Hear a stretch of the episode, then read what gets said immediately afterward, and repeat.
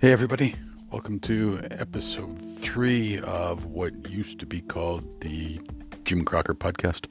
I was never comfortable with that name. It's uh, how, how boring is that? Just way too uh, self serving. So, been renamed uh, uh, to Business and uh, redone the cover art to make it uh, both a little more interesting. I'm learning here, make the cover art more interesting and also help it stand out better in the different uh, podcasting apps where people can uh, can download and listen to the podcast. So uh, doing some experimenting there.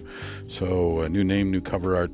Today's uh, podcast uh, going to take a look at the transition from what it's like to go from an iPhone to a Samsung. Um, some of you may be thinking about that or going through it. I just did and share that experience. Um, why the hell would you say that? Another episode uh, where I go and uh, take a look at uh, one of my core answers and try to figure out what the context was and why I'm saying what I'm saying. And then finally, just uh, on both sides, I find the current, it's really, really unfortunate, but the 737 MAX uh, problem that's occurring um, is really, really serious. And, and uh, I think there's, there's, when you look at it and stand back, there's two sides to whether uh, the aircraft should be grounded or not. And I try to take a look at it from a business perspective on that. So uh, let's get into it.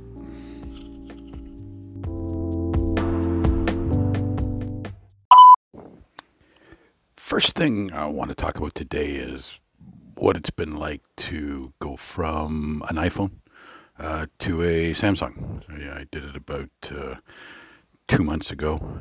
Uh, still going through it uh, in terms of the transition. And quite honestly, it just hasn't been as easy uh, as I would have imagined. It's been, uh, it's actually been quite a bit of work. Why did I switch? Um, I was, uh, I was ready. My phone plan was up. I was using a, uh, uh, a 6S, which, which I, I quite liked, but like every iPhone apparently, um, you know, no more battery. I was having to keep it constantly recharged, and ultimately just got really, really tired. Um, took it to a retail store. In fact, the store I went to gave me a uh, uh, really good trade-in uh, value for my for my iPhone, and I applied that uh, against the Samsung. I wanted to try something new. Um, I wanted to see what was going on. I'd done the iPhone thing for a while. Um, why has the transition been tough? Transition's been you know a whole bunch of things. Uh, some stuff i didn't anticipate. When uh, the data was transferred over i was surprised that some of the information in the address book didn't come over with it. So i had some notes in that. I don't know why the notes didn't get transferred over but they didn't. And and uh, um, that was that was kind of awkward. There was some information there that i you know would like to have. Um, you know other other challenges. A lot of the apps um, didn't transfer over which makes sense right? They're going from the from ios over to uh, android. So uh, i didn't realize i was going to have to reload you know um, more than half of, of my apps. And logically it made sense. Once i thought about it it's like no you're not going from iphone to iphone. It makes sense to have to do that. So that that took me some time. Um, there was some intuitive stuff that that even to to today I still get uh, confused on it, and you're just gonna think I'm an idiot. But uh, at times, even answering the phone, there's uh, the Android has a you know a lock fo- uh, a lock screen and a home screen, and, and, and then it has the app screens, and it's still at times if uh, I can get hung up on the uh, on the lock screen trying to trying to answer the phone when it just won't work. So it's that's that's a little awkward. I, at times I go to if I'm if I'm on a call and flip to another app and then go back to the phone, I find myself with, uh, you know, I can see where the phone is, but geez, I just can't get to it to hang up. And I, I've forgotten what the button command is. So there's, you know, things like that where you're literally left stuck trying to figure out how to hang up on a call, hang up from a call. So yeah, elements like that are, are have been tricky. I, I probably sound like I'm whining and complaining. I, I, I wouldn't go back. I, I've enjoyed the transition. I think it's I think it is a really really good phone. It's got tons of capability. Um, I love the battery life. Um, you know, when I bought it, they told me it, would last three days, and and I've actually gone three days um, without charging it. Mostly mostly end up going two, but it's just so nice to have a to have a battery that lasts. Uh, really neat stuff that that I mean just sounds so simple. And why would you love a phone for this? But you know, it's got a device maintenance.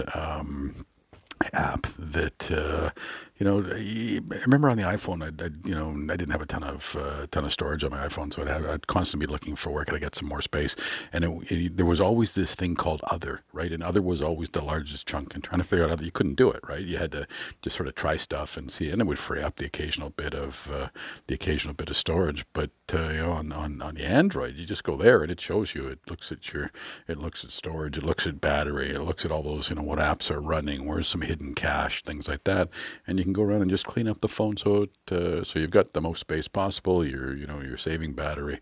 Um, something as simple as that is is really really cool. So I so I you know I do love it.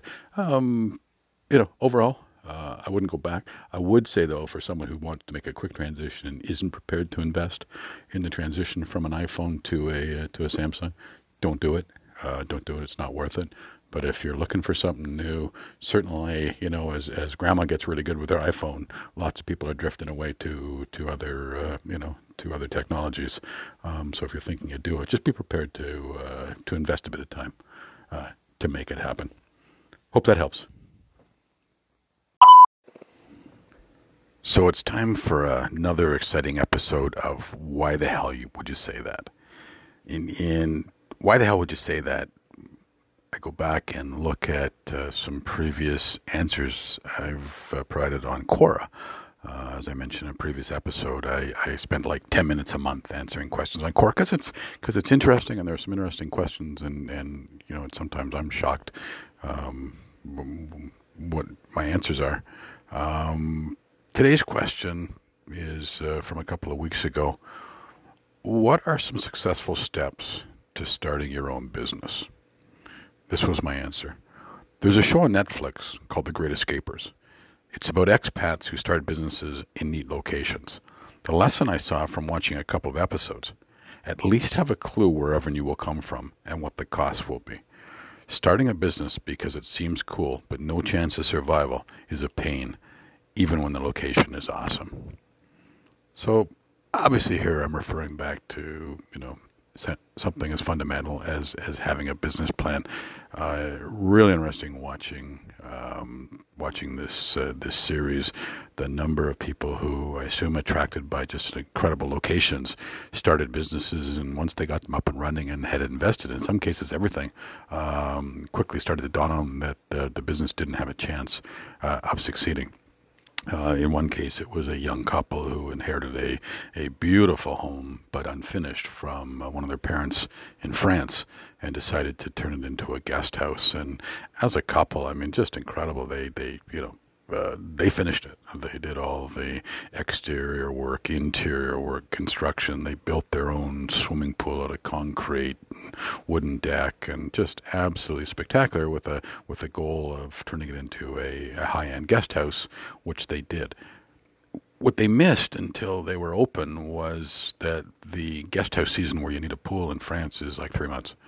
And uh, the question rapidly started to dawn on them: What were they going to do for the other nine months? And you know, the other fourteen episodes were were them, you know, scrambling into other businesses, you know, um, uh, guided cycling tours and running tours and high-end meals, uh, all incredibly incredibly expensive, all uh, taking a ton of their time and energy because they can't afford to hire anybody, and and these were clearly right accomplished people. How it hadn't dawned on them that they should be uh, planning ahead and thinking about these things before they just got wrapped up in investing everything they had, you know, in, into their dream, um, was just kind of kind of remarkable.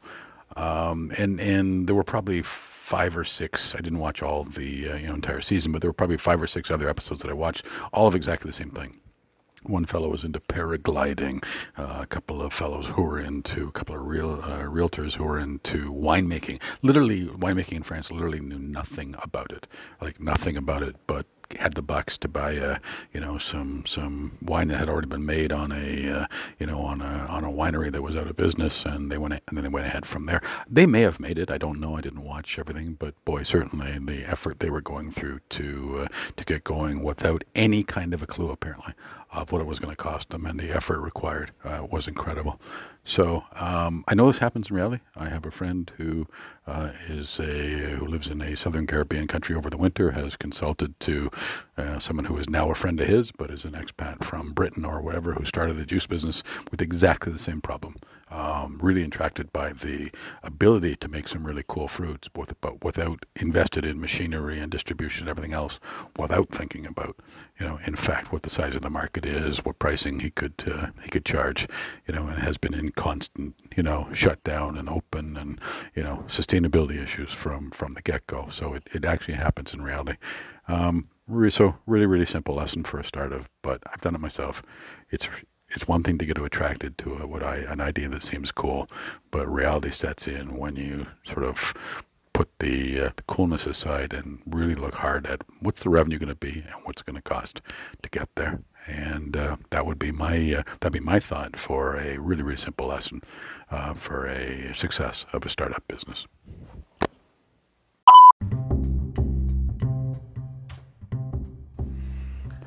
So, as I wrap up uh, today's ep- episode, just a quick comment on airplanes. Um, I like planes. I've been I've been follow, follow them since I'm a kid, so I have, I have a bunch of interests. So I'm I'm intrigued uh, about the current situation uh, with the 737 Max 8 I mentioned in a previous episode. Uh, in fact, last episode, uh, the Ethiopian Airlines uh, incident had just happened. Uh, you know what's going on now. I see that. Um, started in Britain, and now all of Europe has uh, has closed their airspace to 737 Max 8. Um, probably more than half of the Max 8 air, airlines that fly Max 8, probably more than half the fleet have been uh, have been shut down. They've been grounded. Um, but you have a number of North American airlines, including uh, American and United and Air Canada and WestJet, who uh, are continuing to uh, to fly their Max 8. Um, I my, my, my gut reaction, my you know how, how do I feel? It would, it would be hey, I, I, really hard to understand anybody thinking that they should continue to fly the Max 8. It, they they should all be grounded.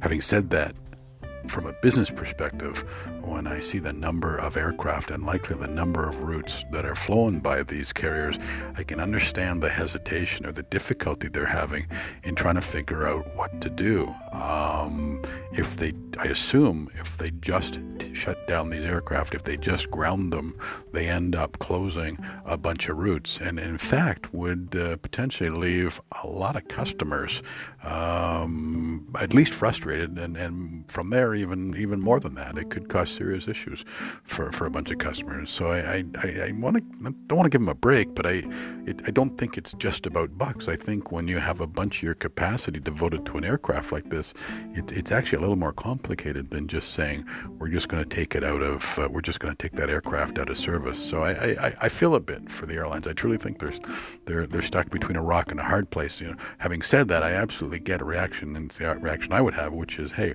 um, it's time to get these aircraft grounded until we find out what's going on. In fact, the Canadian Transport Minister last night made the comment that, from his perspective, these aircraft are completely safe. He would get on one tomorrow, and everybody else should be doing that.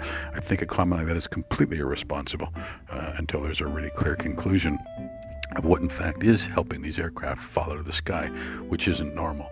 Um, so, but I thought, you know, just a bit of a perspective, I, from an airline perspective, uh, where you have a lot of aircraft and, and United American and Air Canada have, have big chunks of their fleet devoted to them, 737 MAX. I can certainly understand them having to think real hard about it, um, even if I wouldn't want to let them off the hook for not grounding their fleet. That's all I've got for today. Hopefully, you enjoyed the episode. Talk to you soon.